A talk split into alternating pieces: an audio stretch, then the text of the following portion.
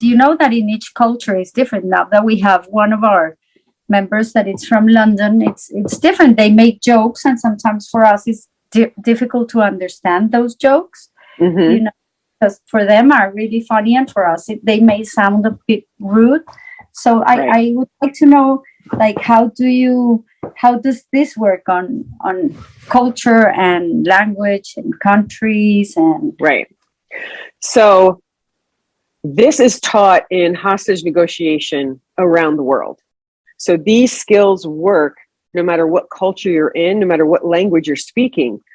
I will will add a caveat to that because sometimes when you're in a different language, the wording might not translate exactly the same. So you have to work a little bit to make sure that you're conveying the same message that we're saying in English. Um, I know I, I worked with a Canadian one time who was French speaking, and he had a hard time with some of this stuff because of the way the labels sounded when you said them in French. So we had to kind of come up with a little workaround for him, and he was able to do it just fine. But hostage negotiators all over the world use this stuff with great success. They use it on anybody. And the reason why it works that way is because we're dealing with human behavior and emotions. So it's the human nature response that we're speaking to when we use these these skills. So if you are coming across the right way, if you are coming across with the proper tone of voice, and um, you're using the skills as we describe them to you, you shouldn't have an issue with it. Now there are some things, um, and when we get to accusation audit, you'll see what I'm saying. But you, you do a list of accusations audit at, at the beginning of a conversation, Yeah, I mean, to Sandy's point of um, being able to kind of stop inappropriate jokes, right? Whether that's gender bias, because I saw that in the chat, they said too. Um, whether they're gender bias jokes, um, inappropriate cultural jokes, right? That and that people think are okay, right? Um, that's kind of why this label is great. You can use it for several different things, right? If someone's making a joke, an inappropriate co- joke about your culture, you can say, "It seems like you think it's okay to joke in that way." right? Or um, it seems like you thought that that was an appropriate joke to use with me, right? And it, it gets them to stop, and then they have to report for their behavior, essentially. one that works a lot too is my favorite go-to label seems like you have a reason for so you can go with seems like you have a reason for thinking that. Seems like you have a reason for saying that. Seems like you have a reason for feeling that way. Or if someone asks you a question that you're not really sure you want to answer because people do ask lousy questions um, and you want to make sure you know where this is going before you give an answer you can say it seems like you have a reason for asking that. Then they'll explain to you why they're asking and then you'll know exactly where to go and it'll save you time in the long run. But that seems like you have a reason for label also works with the inappropriate behavior especially when you're just kind of creating the thought pattern interrupt because if you say to someone if they've said something off color inappropriate to you or tried to take the conversation in a direction you don't want it to go and you say seems like you have a reason for saying that and you just go silent and then let them think about what they just said. And I've had this happen before where they realize it and then they say, Oh, I'm so sorry. And then they realize how they've kind of stepped over a line and they will back off of it. And it's better for them to get the hint from you and back off of it so that you don't have to go to that very assertive, pushy label, you know, like when you completely address the behavior. It, it, it seems like you think it's okay to call me that or to refer to me that way because that's more assertive. So this seems like you have a reason for it is a great one to kind of fall on in almost any situation um, because you just put that verb in there, looking, feeling, saying, whatever it is, and it'll work with that label. So is there anything in the chat that we need to address? Nope, I think um, we're just we're just chatting in the chat. So Okay, it's great. it's where that Great. chatting is supposed to happen. yeah, All right. So so we have labels. We've talked about labels, how you use them, but why? Okay, why labels? Why are they one of the fabulous five for us? Um, they play to our intuitive strength. Women are really good at picking up on the underlying dynamics of a conversation. You're much better at discerning the why behind. Part of that is because women are good listeners. So you can listen and you can get sometimes a double meaning from things. And this is why women sometimes, when you're in a conversation, you know when it starts going off the rails sooner than other people in the room because you're able to see those dynamics and how things are going. And, you know, I blame some of that for how women have been treated all through the years, but um, you see, you see when the car starts going down the wrong road. Okay. And oh, that's that's a horrible thing to say because uh, don't we always yell about men for never asking directions? I just like use that. It almost sounded like a pun. But you just have an ability as a woman to observe and get the feeling for those dynamics that are underneath the situation that's happening. So that's why labels really do play to us because we can label that dynamic that someone else in the room might not be able to see. This also allows you, when you use a label, to take that deep dive. Okay, you can deep dive down into someone's someone's psyche, some and, and it doesn't feel as intrusive. So this allows some space in the conversation that keeps the other side at ease. And um, Davey, if you want to speak to that, because yeah, um, because here's the thing: labels. Anytime you have a question in your mind, you can turn it into a label, um, and that's kind of what we recommend doing. Actually, is uh, because a lot of people can feel threatened by questions and um, they feel like oh you're interrogating me. Like have you ever gotten that right? Like oh are you, am i in an interrogation? You're like no that's called a conversation. Um, but the thing is you can just do label you can label instead. And um, that's a really great way of no one's going to be like oh i'm in an interrogation. Um, just turn it into a label. So let's say that you were thinking okay i, I really want to know more about um, where this is where this person is at with the deal right? So you're thinking, okay, I want to ask them, um, like, okay, how long do you think it's going to take to talk to your team about this? Right? You can say, uh, it seems like there's kind of a process to talk to your team about this. Like it might take a couple of weeks. And then they end up telling you everything that you wanted to know. But exactly. they're but they're still at ease because you're not asking them a question. And this um, does speak to being able to get information from the other side without feeling like one, you're interrogating them, two, you come across as threatening, or three, you come across with that with that mom feeling. You know what I mean? That like your mother. Why did you do this? Where are you going? What's happening? You know what I mean? So you don't want people to feel that from you. So you can get information by using a label instead of a question which is how we gather the information, just like Davey said, and you don't come across as threatening in any way. Because let's face it, powerful women do come off as threatening sometimes. And it's not a good way to be because when you come off as threatening, it really turns off the other side. Because one of the main things that helps our skills work is being likable. Coming off likable one of the ways you do that is by avoiding direct questioning and using labels to gather information so that you do come across less threatening. This video is about labels, the ultimate negotiation tool. Sometimes we think of it as the ultimate MacGyver tool. What makes it a MacGyver tool? Well, a MacGyver tool is really simple and incredibly effective, ridiculously effective. To do your labels right, you got to keep them simple. Stick to the format. It seems like, it sounds like, it looks like. You seem, you sound, you look. We have a great negotiator that loves to say it feels like. Stick to that simple format. We're intentionally leaving the word I out.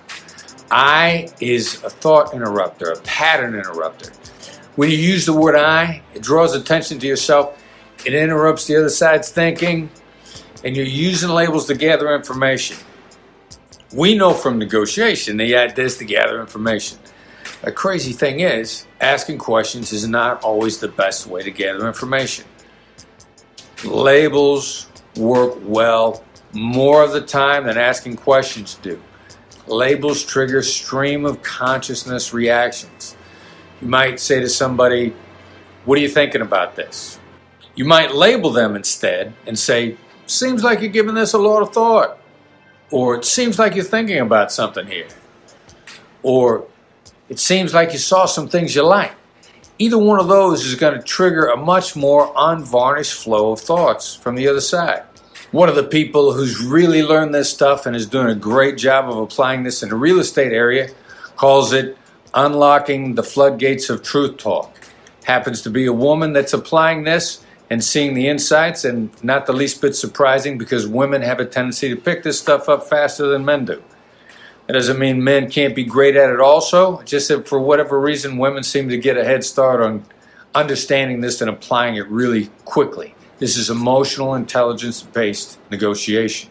One of the crazy things about this is that when Brandon and I brought these hostage negotiation techniques out of hostage negotiation into the business world, we didn't think labels were that big of a deal. I can tell you now that we both use them so much that we can work our way entirely through a negotiation only using labels.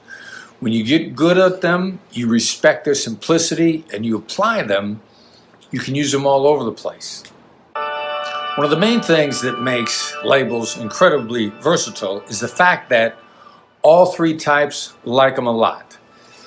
We've done a lot of polling. We've got a lot of reason to believe that the world pretty much breaks up into three types assertives, analysts, and accommodators, across the board, regardless of gender or ethnicity.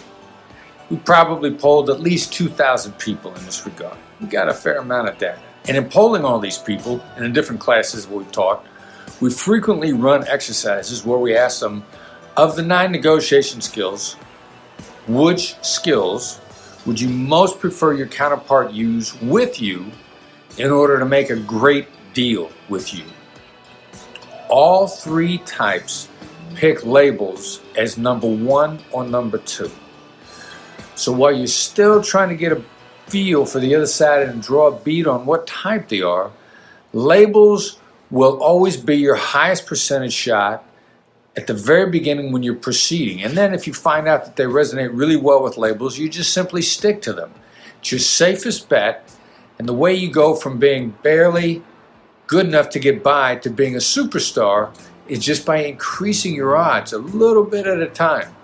Labels increase your odds. Get good at them, practice them simply, practice every day, get your reps in, and they will serve you well. How much practice should you get in? An hour a day. Make an hour label hour. Label at noon. Label over lunch. Label from 7 to 8 every day, whatever time it is. Get your practice in. Make a cheat sheet of labels. Keep it by your phone. Your cheat sheet should especially include labels of negative dynamics. Fill in a blank. It seems like you hate X. It seems like you dislike X. It seems like X is a problem for you. Have those fill in a blank labels by your phone. Have them ready. They will serve you well. Going down to Joe, what do you do differently if you're if you're preparing for to negotiate with someone that's Black Swan trained? First of all, I'm giddy. I'm excited.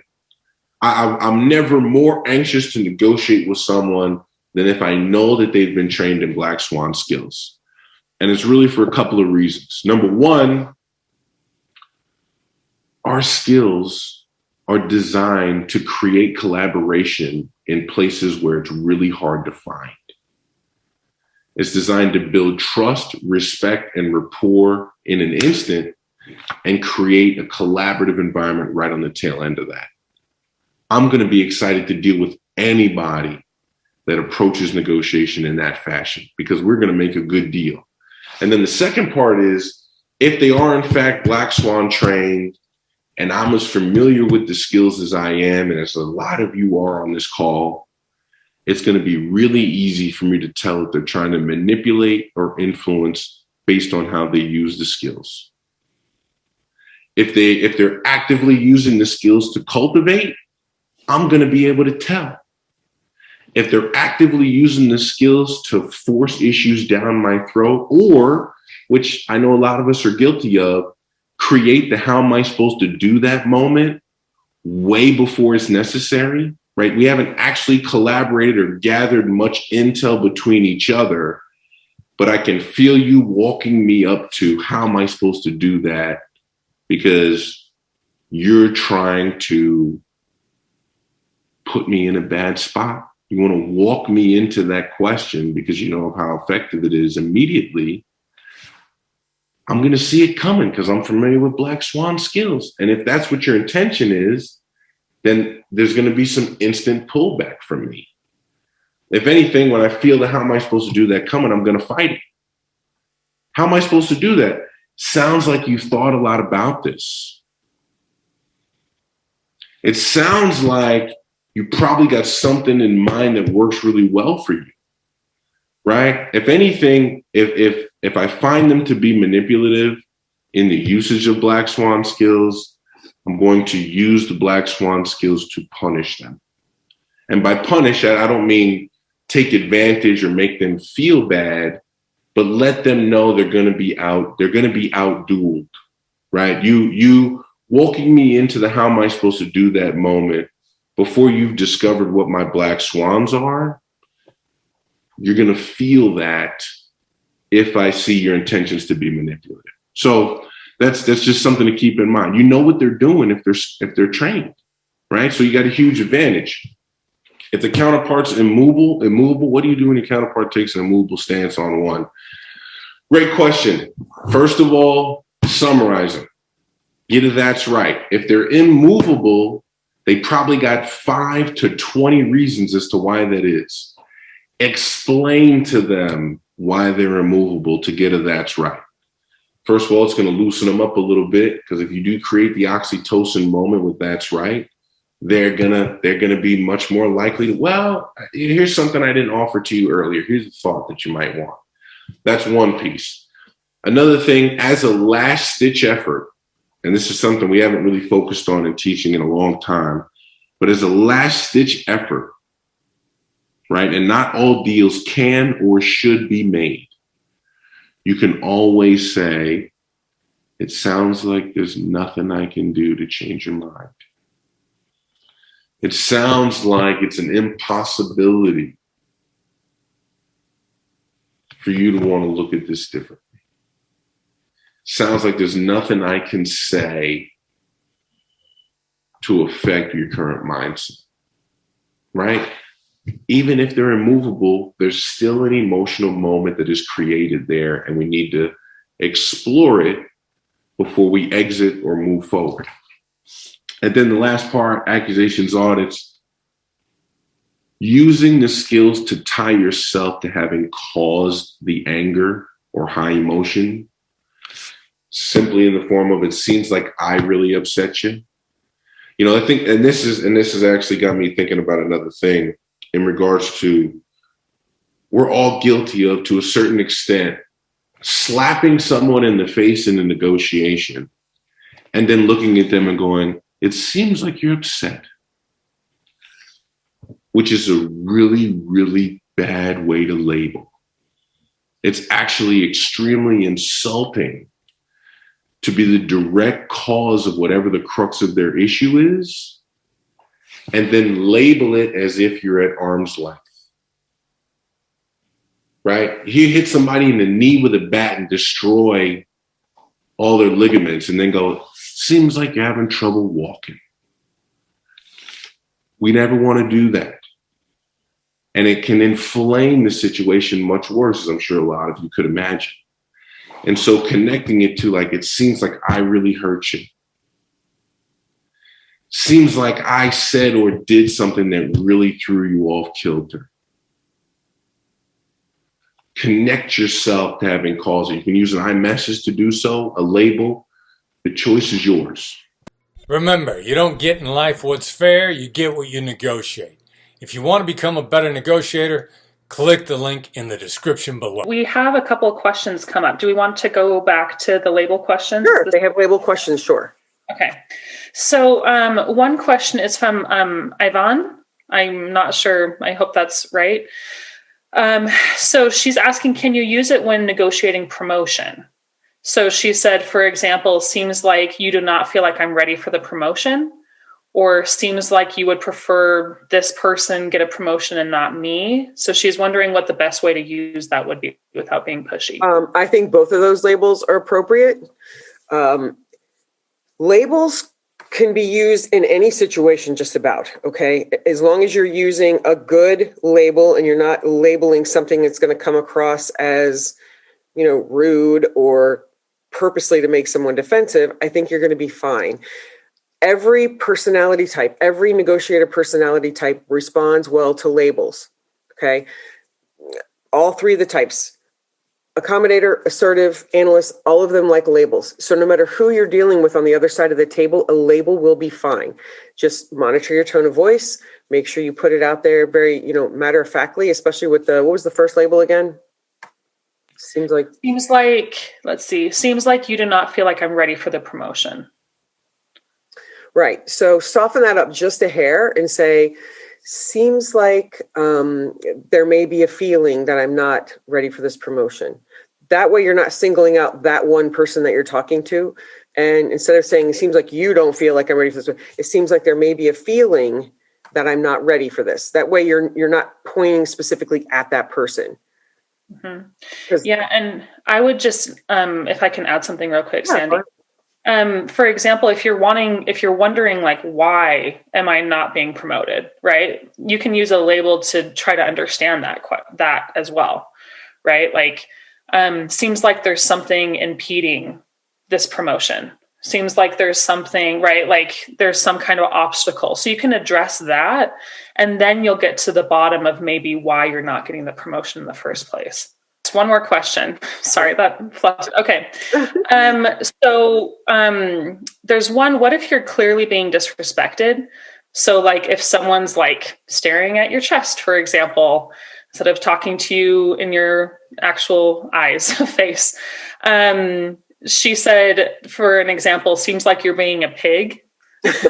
Um, is that a bit harsh? Yeah, that, that's a bit harsh. Um, you want to point it out, but you don't want to point it out by by actually calling them a name. So what might be better is, is it seems like something in our conversation is distracting you. And in other words, I know that you're distracted by this, and you shouldn't be distracted by this. So I'm going to point out that I know you're distracted, and maybe that'll bring your eyes up where they're supposed to be. So remember, you're not just actually labeling um, how you feel about them you're labeling the dynamics of the situation. So if you have someone that's constantly looking at your chest, you can say, it seems like you may be a little distracted. Because then when you're looking right at them and they look at you and they, they know they've just looked up, they're gonna be like, oh, you know, caught red handed. So, um, and you might even follow that up with another label saying, you know, it looks like we need to kind of regroup and get back on track and, you know, do it that way. But be careful being quite so blunt and honest. um, look for more of the the situation that's happening there and kind of label that. They know what they're doing. Okay, that pig knows what he's doing. He knows he's looking at your chest. He's not stupid. He knows he's looking at your chest. So when you say, seems like you may be a little distracted, and you're looking right at him with a question mark, like, are you distracted? and he's going to look up and realize that he just got snagged. Okay, so you want to point it out, but you don't want to, and, and this is the problem that some women face. When you speak up for yourself, you're automatically categorized as, as an assertive bitch, and you shouldn't be. So, using the labels in a more subtle way will break away from that. And keep in mind, using labels is cumulative. In other words, it's not a one and done skill. Sometimes you have to do it three or four times to get an idea across. But if you stay in the proper mindset, if you stay curious about why are they acting the way they're acting, and it may be because they're a pig, but you don't necessarily want to point the finger at that right away. Um, they're that way because that's the way they feel like they can act somehow or another through their life somewhere someone has given them the permission and told them that it's okay to do that you don't have to put up with that. You can call them on that. You can say seems like you're finding something else more fascinating. And i mean look down like you know where they're looking and you don't have to point out and say stop looking at my breast you know and be obvious about it but you can basically put out there you know it, it seems like you're you're too busy focusing somewhere else. Looks like we need to refocus on what we're doing. And just be a little more subtle about it. Do it with a smile on your face. Stay in that accommodator voice because then it's not threatening to them and you're not going seems like you're too busy looking at my breast you know because then they're going to get defensive. And when they get defensive you're automatically a bitch in their eyes even when you've done absolutely nothing wrong. So the way yeah, you I mean, go oh, ahead. sorry, no go ahead. No, yeah, I mean, to that point where it's like, okay, I, you know, hate the idea that like we always have to be smiling or whatever, right? Ultimately, it's it's just when you're at, attacking someone. So if like you're essentially calling that person a name, it's just always going to be counterproductive. Does that person deserve it? Sure. That's not what we're talking about, right? Of course they do. But the problem is, it's like if I want to have a working relationship with this person, if it's going to be more beneficial for me in the long run, which most of the time it is, then I need to understand how to actually make this productive. And so calling out behavior rather than name calling is going to be the more productive route. absolutely Um, and then um, Dion had a question, which is how is it bad to come across as bitchy? bitchy i'm not going to say that it's never okay to be bitchy because i i mean you know i'm bitchy a lot i'm just going to be honest with you. It, it just has to be done in an appropriate place in an appropriate way. And when you're in a business negotiation situation or dealing with something at work you can regulate yourself. You can control yourself and how you act and what you say. You cannot control the other side and what they do. However, you can have an influence on them by the way you use your tone of voice, by the way you hold yourself, and by the way you project yourself. So, if you are dealing with someone on the other side of the table who is assertive, if you go at them assertive, which pretty much is bitchy, clash, and you're not going to be able to work it out. Okay. The best way is to go to tactical empathy first you know figure out why they're acting like they are and most of the time it's just because they're being a jerk um, so you have that and you understand that so when you understand that it's going to help you center yourself a little bit more not react to that piggish behavior and instead label that behavior and try to divert it a little bit Would there be a better way to possibly get the same information but not asking no oriented questions? Like maybe labels, mislabeling. All right. So what was the question again? So you're ask I'm ask if I were to ask, is it true? Yada yada yada. Would it, there be a better way rather than just no orienting it? Would it there? Would you use a better tool, for instance? You know, Like potentially, potentially a label. Although you know there are times, and and and I'm going to ask you to make it into a label for me. So make it into a label. Mm, it sounds like you you've written the book Never Split the Difference. Right. Or it seems like, yeah. Sounds like, seems like, looks like, feels like. Yeah. And, you know, and so that is actually a great exercise. The, if you've got the yes question, you write it down. You want to substitute something else in. Substitute a couple of other skills. A no oriented question, a label. That's that much more warm up for your brain to get ready give you that much more preparation. Because at some point in time when you communicate with people you're going to find that one of those is going to hit them exactly right. Depending upon their personality the, the, the moment you know how much sleep they got what they had to eat their circadian rhythm. There's all these different things. One of those skills is going to hit their brain exactly right and it's going to really unlock a truthful response. The floodgates of truth talk is one of our tenants or uh, clients once said so Mhm. I like your thinking, man. You're, you're you're showing some agility in your thought. Very good. Very impressed. I tried to come up with as many questions as I could last night, and I, this is the only one I really could that was really strong. But All right, good. anyway, All right, good. We're gonna we're gonna we're gonna move on. Thank you for joining. I You appreciate know, uh, we have a lovely parting gift for you. You should subscribe to the Edge. you. Bye. All right, thanks, Thanks, man. Nice talking to you. It was a, a lot of fun. So the accusations audit is amazing because it gives you the freedom to do whatever it is that you needed to do or to ask or address whatever it is that you came in needing to ask or address. And so if you're concerned that um, that this person already thinks that you're too assertive, right? Already kind of has that preconceived notion about you. Um, then you can just simply say you're going to think that what I'm about to ask you is is really assertive. You might say, um, "You're going to feel really overwhelmed by what I'm about to ask you." Um, you might say if if you're concerned that they're being that you think that you're too emotional, that they think that you're too emotional. Um, you might say, "You're probably going to think that I'm bringing emotion into this." Um, and so it helps if that person, you can tell that person already thinks that about you. By addressing that dynamic, you're able to diffuse it. Um, there's a question in the chat that asked, well, what if, you know, what if this, that person didn't already think that? Is this going to make it worse? Um, Sandy, yeah, I, I kind of want to hand that to you because I know you have a lot to say. um, you can't plant a negative.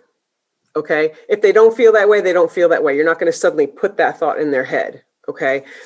Um, and even if you do, you're mitigating at the same time. So it's it's not going to make it happen if it's not already there. So even if they're not thinking that whatever you're saying is going to be too expensive, and you're saying, well, you're going to think this is so expensive, and they're like, well, I mean, they might be thinking money's no object. All they're going to do is just say, well, no, not really, and just go on with the next thing. You're not going to plant that negative. Okay. How you plant a negative is by saying, I don't want you to think I'm being picky, but I really don't like that shade of blue. Okay. You just, you, you threw it out there. And what's the first thing they're going to think when they hear, I don't want you to think I'm being picky? They're going to think, oh, you're being picky. You know, I don't want you to be mad at me for doing this. So they know that whatever you're saying right now is going to make them mad. Okay. That's the wrong way to do it. So you, you, you don't want to do that's, that's basically, um, that's the denial. You want to avoid the denial. You want to just point out the negative. You don't want to try and justify it or explain it. So just say, yeah, you, you may think I'm being picky. I don't like that shade of blue. Instead of saying, I don't want you to think I'm being picky, because that's telling them that they're going to be that way.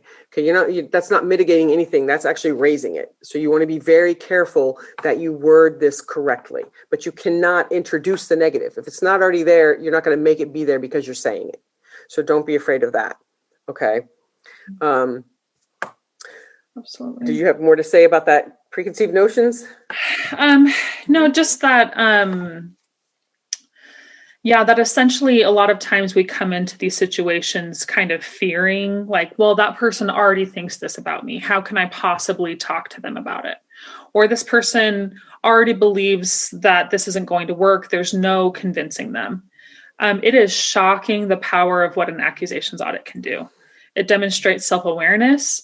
It demonstrates um, it demonstrates concern and care for the other side because essentially when you are giving the accusations audit properly the way sandy was talking about um, then what you're saying in essence is i understand your experience right now and i understand that i'm making this hard for you in some way. Um, and so even if you know you're not really because you're probably not being too emotional or you're probably not being too assertive um, that doesn't really matter because it's that person's experience. And so then we're able to subvert those preconceived notions, move on, and continue to make a deal. Definitely want to stay curious. If you're staying curious and asking why are they saying these things, why are they behaving this way, it's going to take away the emotional side of it for, for you mostly, where you're you're searching for answers for them. What what make them say that? What what is making them behave that way? And for yourself, you want to get with a trusted colleague and vent before you go into the room or before you before you actually go on the call or sit down with, across from that individual. You want to vent about all the things that you think are going to happen or going to come up in that room that's going to be an issue. But you want to find somebody that's going to be positive when they talk to you because if you go in there and they've already fed you full of negative stuff, you're going to have a negative mindset going in you want to have a positive mindset. And one of the things that Brandon said that is so important he, when he was talking about the person getting angry or getting upset, they can only do it for 45 seconds to a minute. If you can hold on for that ride, you're going to be okay. They wear themselves out. They don't realize how much stress and how fatiguing it becomes for them. So when they do that, the longer you can sustain your your calm, you're going to wear them down, and they're finally going to just throw their hands up and like. Shh. But if you get angry and they get angry, they talk about the amygdala. You're going to have two dumb people in the room, and you can't, and it don't work when you have that. Right. Do you have any suggestions? He'll have a lawyer in that situation as well as himself. And so I'm trying to figure out how to control both personalities because one's an accommodator and one's an analyst, I think.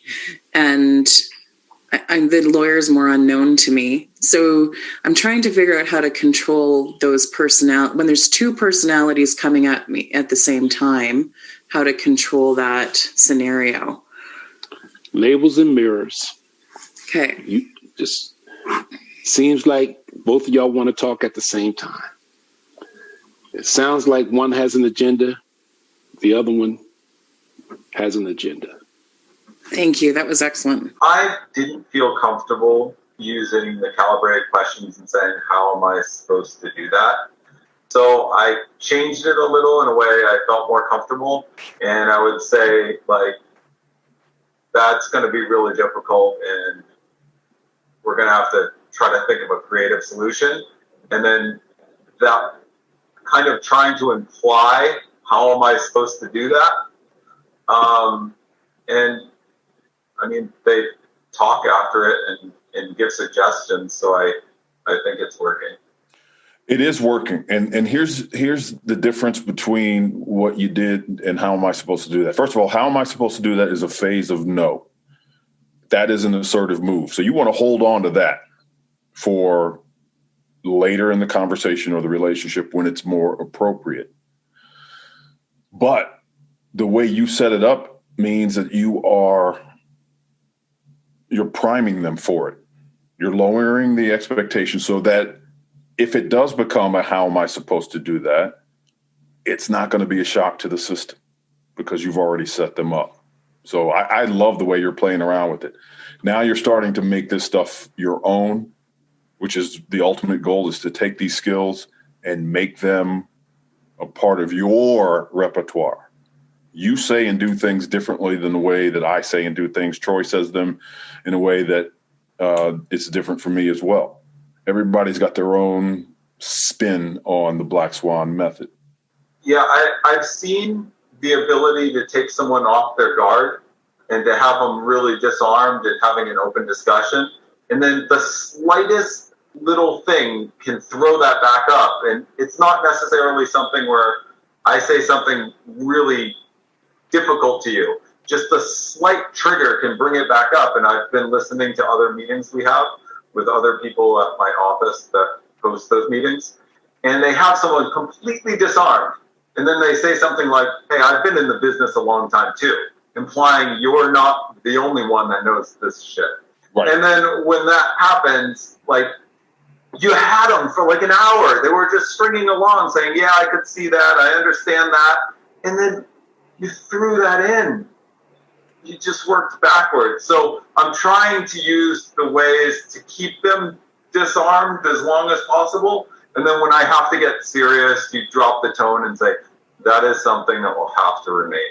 And then they know like that it's they're not going to get movement on there because I've only said that with that voice twice out of 50 other times, you know? Yeah. Um, but I've seen people arm up so quick. So I'm trying to be aware of you can get everything right 90% of the time, and that 10% can completely burn you for all that work you put in. Yeah, if if if yeah, if you're not if you're not careful, that can happen. But at the end of the day, you're going to have to drop the bomb on somebody at some point. You're going to have to draw your line in the sand. And so when you're switching into that late night FM DJ voice to convey your assertiveness, remember that that's assertiveness is the precursor to that should be something from the tactical empathy side of the ledger as well as the accusations audit side of, side of the ledger. So, eh, you know, I I'm sorry. I ran it up the flagpole. Nobody saluted. We just can't do that. I'm sorry. I ran it up the flagpole. Nobody saluted. This is going to catch you off guard. This is going to be disappointing to hear. It's going to feel like I punched you in the stomach. We just can't do that. Vaughn, what do you got? A similar kind of a how am I supposed to do that question. We've been negotiating with the customer for about three or four months. It's a customer we really do not want to work with, but at the price we would be willing to do so. Uh, so we've been going back and forth and back and forth with them. Uh, raised our price our prices quite a bit, and then they started uh, to do something very interesting. Is picking apart our proposal, uh, kind of a la carte. Uh, and that was going over about a two week span uh, until I went in and I just said, you know, how am I supposed to do that? How am I supposed to let you pick apart my proposal like that? And they went completely dark for two days. And then Friday, they said, you know what? We're going to go ahead and sign the proposal. So I, I, don't know what the two days was. I don't know why it did that. I don't, I don't know what prompted that, but it really made them make a decision because we all, all I said was, my email was just, how am I supposed to do that? And I just let them stew for two days and they came back with a signed proposal. That's one of the purposes behind why or how am I supposed to do that? Or the other phases of no is for them to go back and start to bargain with themselves so that you don't have to. Yeah. It's a thought shaping question. You're shaping their thought. You're engaging the the the uh, problem solving or the critical thinking portion of their brain and so that's perfect. Let them go back and stew for two days. You haven't told them no, and you haven't offered any other solutions. You have, in essence, told them you go back and figure it out, which is what they did. Nicely done. And negatives have three to nine times the impact on decision making. Why you won't make a deal with me is nine times more important than why you will. Isn't that the opposite of all of your coaching in business? What are you supposed to do when you interact with someone in business? You're supposed to give them what? You're supposed to give them their value proposition, right? Isn't your value proposition proposing positives? It's got a, thir- a third the effectiveness is diffusing the negatives. Labeling negatives does what? You, all right, so that's what we all feel. He said labeling negatives reinforces the negatives. It's the opposite. Labeling negatives diffuses negatives. Every time, every time, every time, every time, every time. Now you're going to you don't like that for two reasons. First of all, you're thinking, well, if it reinforces positives, why doesn't it reinforce negatives? That's just logical. Secondly, you're going to say, oh, no, no, no, it does not. Because every time I've tried to call out a negative, it's blown up in my face. And I had a PR guy once says, never introduce a negative, never introduce a negative. I don't know how many of you remember Richard Nixon when he resigned. But before he resigned, he stood up in front of the American public said, I am not a crook. Did, he, did, did Nixon label the negative by saying, I'm not a crook? What did he do? He denied it. That's a two millimeter shift. Michael Vick is on, uh, on a sports show a couple years ago. He's talking about another quarterback.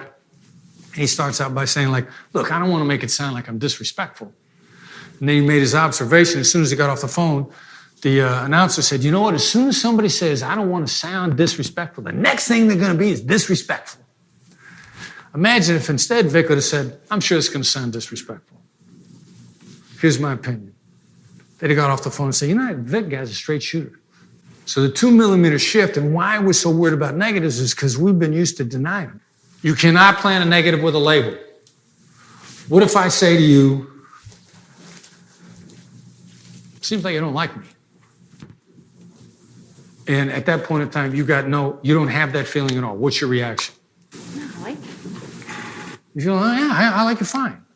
You don't go, oh, now that you mention it, I do dislike you. This is our single most powerful skill. This is how we, this is how we get out of this stuff so fast, so much faster than anybody else. This is how Derek is coaching people, diffusing negatives, and getting people to resolve deals in seven days, seven to 10 days max that have been struggling with deals for months. I called him on the other phone on the phone the other day, and I said, anybody you're consulting in a specific deal, have you coached anybody in any interaction that's lasted longer than 10 days? He was like, Yeah, I don't think so. Anybody more than seven days? Mm, a couple might have gone over seven. 18 months of negotiations resolved in seven days. with this approach. It's insane. This is a, this is the insane superpower. This is why people are killing it. So when you're labeling, one of the things that we like to talk about is how you label in response to some kind of inappropriate or patronizing behavior. So the first type, or the first thing you're going to do, if it's if it's appropriate, is redirect the conversation. So this is when the behavior that's coming at you is kind of putting things off track, but it's not offensive and it's not affecting the long term relationship. So, you know, sometimes you can kind of let it slide, sometimes you shouldn't. It's what you want to do here is in a normal label, you're going to ignore the comment and put the conversation kind of back on track. So you're going to say something like, Seems like you want to get the best deal here and refocus them. Seems like your team is important to you. Refocus back to what you're talking about. Okay. This is just when it feels like the focus of the conversation is actually in the wrong place. So you want to make sure you gear it back in the right direction, but you don't want to come out and say something um, off putting to the other side because that's not going to help you at all. So you just refocus a little bit by using that label. Um, the next one is going to be a thought pattern interrupt. This is when um, the behavior needs to stop. So, whatever is happening, it feels like the focus of the negotiation or conversation is turning to you rather than the actual negotiation. So, it's disruptive um, to whatever's happening and it can be affecting the whole deal. So, when you're getting this far and when it is um, behavior that needs to stop, it is going to damage the future relationship if you don't take care of it. So, what you want to say then is, you know, it, it seems like you're not interested in whatever, bringing them back on focus a little bit. Um, this makes them consider, hopefully, that the behavior that they're doing may be negatively affecting things that are going on. And you want to make sure you point that out. So, behavior needs to stop.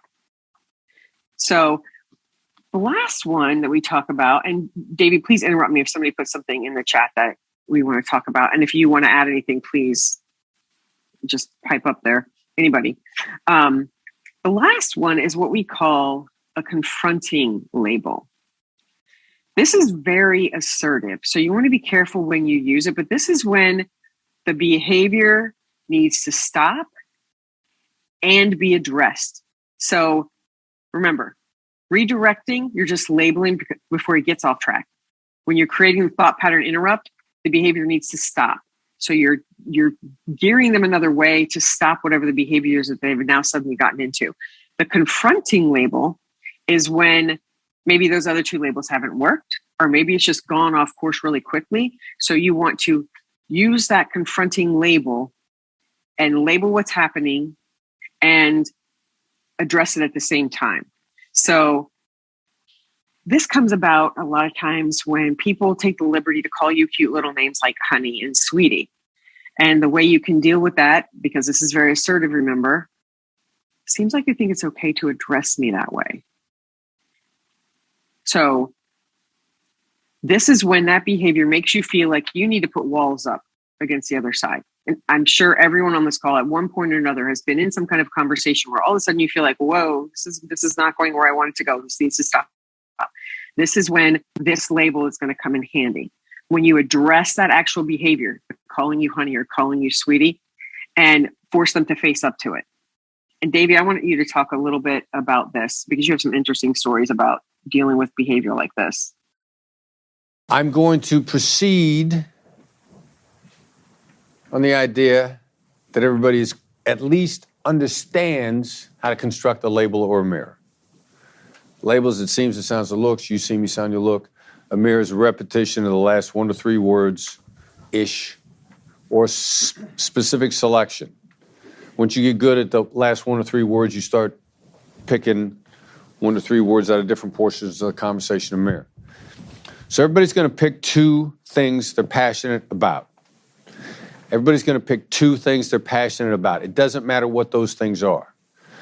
They could be food, they could be dogs, they could be bunny rabbits.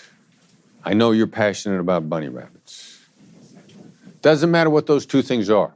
You will pair up with someone next to you. One of you will be the talker, the other person will be the negotiator. The negotiator is asked two what questions? What are you passionate about? I'm passionate about puppies.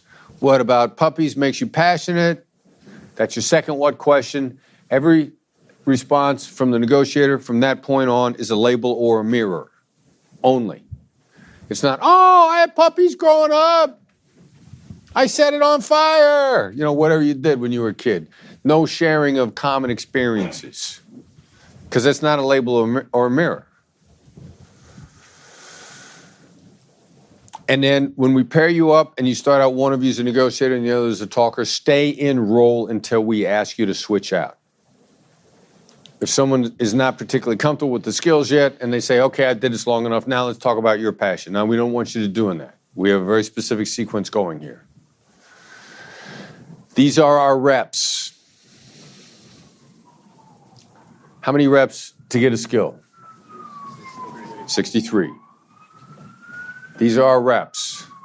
This is a low stakes practice. This is a no stakes practice. Small stakes practice for high stakes results. Here's what it'll look like Brandon's going to be the negotiator, and Derek is going to be the talker. So at the beginning, you're going to be able to ask two questions to get you started, and from there forward is going to be only labels and mirrors. So after you label four, after I have done four or five labels with Derek, then we will start pointing to people in the room to continue the conversation with Derek. So once you get pointed at, you got to come up with a label or mirror. A great way to get picked is to look away. All right, so uh, two questions at the very beginning. First question What's your passion? Uh, coaching basketball. Coaching basketball. And then, second question What about coaching basketball makes you passionate? Uh, it, it provides me an opportunity with providing a positive male role model in the lives of guys that don't have it. Guys that don't have it? Yeah, I, I uh, the coach, the uh, community that I coached in a couple of years ago was a, um, an immigrant community, um, single parent homes, mostly led by women. Uh, a lot of times, the guys that were on my team were the were the oldest male in the house, so a lot of responsibility had been thrust upon them, and as a result, some of them, uh, straight off the straight and narrow, unless they were provided an opportunity to participate in organized sports, that's where I came in. It sounds like in a lot of ways these kids are kind of missing out on life. Yeah, yeah, I think so. I mean, I was in I was in their spot, so to speak, when I was coming up. I didn't. I grew up in a house that didn't have a father. Um, in fact, he could walk through those doors right now, and I wouldn't know it was him. That's how early in my life that he left. So I was raised by a a, a mother who had a heart of gold, and she worked very hard, but she didn't she couldn't provide me with that male influence that I needed. And but by the grace of God, I could have gone elsewhere. Sounds like you learned how to be pretty self-sufficient at an early age. I had to. You had to grow up fast, and uh, the things that were out there that snatched me off the streets, figuratively speaking, have been multiplied tenfold now uh, with these guys. So I know that they're either going to wind up dead, they're going to wind up incarcerated, or they're going to wind up like the next Shirley. Sounds like you really feel for the fact that what they're missing out on really isn't any fault of their own. It's not. And so for the two hours that I get them every day between the months of November and March, it provides me with an opportunity to um, provide them with some life skills that'll make them better men. Because I think as a as a male adult, it's incumbent upon me to do that. Label or mirror. Label or mirror. I want you to say it looks like, it seems like, it sounds like, and then give me what it looks like, seems like, sounds like. Intuitively, you know what to say. Now I want to make you say it. It looks like this is really important. Yeah, it is important to me. Let's face it. These guys are going to get their life lessons from somewhere. And if they're not getting it from me, they're going to get it from somebody in the streets. And then the people in the streets are usually going to send them in the wrong direction. Direction. Label or mirror. Mirror, wrong direction. Into the mic. Wrong direction. Yeah. So I mentioned earlier they could wind up incarcerated or they could wind up like Shirley. And as an adult, again, my job is to make sure that nobody else becomes a Shirley, label or mirror. It sounds like Shirley's important to you. I, I, I wasn't following that part. I had a legitimate question. What, what do you mean when you say Shirley? I didn't ask you to ask a question. I want you to label or mirror. Any question that you can ask can sound like a mirror. Shirley? Great. Yeah, Shirley was a, um, a young lady I met. She was seven years old at the time that I met her. And um, Shirley was a crack baby, which means when her mother was pregnant, she was continuing to ingest cocaine. Shirley was born addicted to cocaine. And she had this, the requisite uh, behavioral and cognitive issues that a baby addicted to cocaine would. So she was way behind in her development. They put her into foster care because the mother was not the mother was not obviously competent to raise the child. So Shirley was put into foster care, and that's when I met her, label and mirror.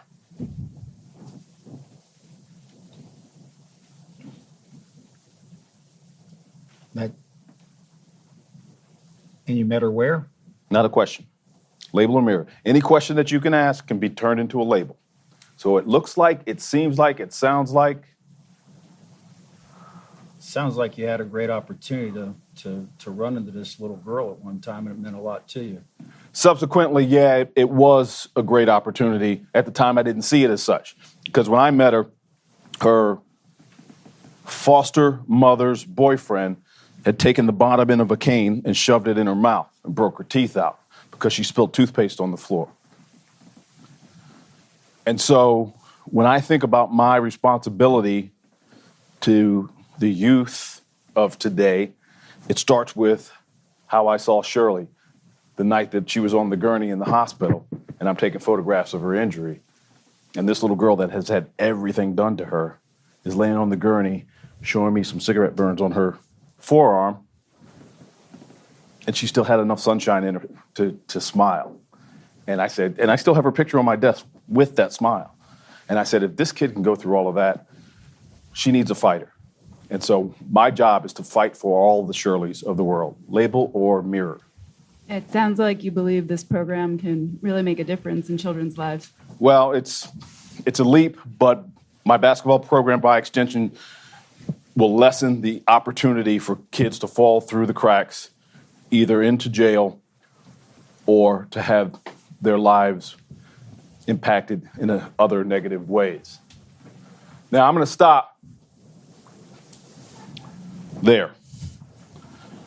You guys see how much information you can gather by just using labels and mirrors. If you will imagine the X that I stood on the floor represents I like coaching basketball, right?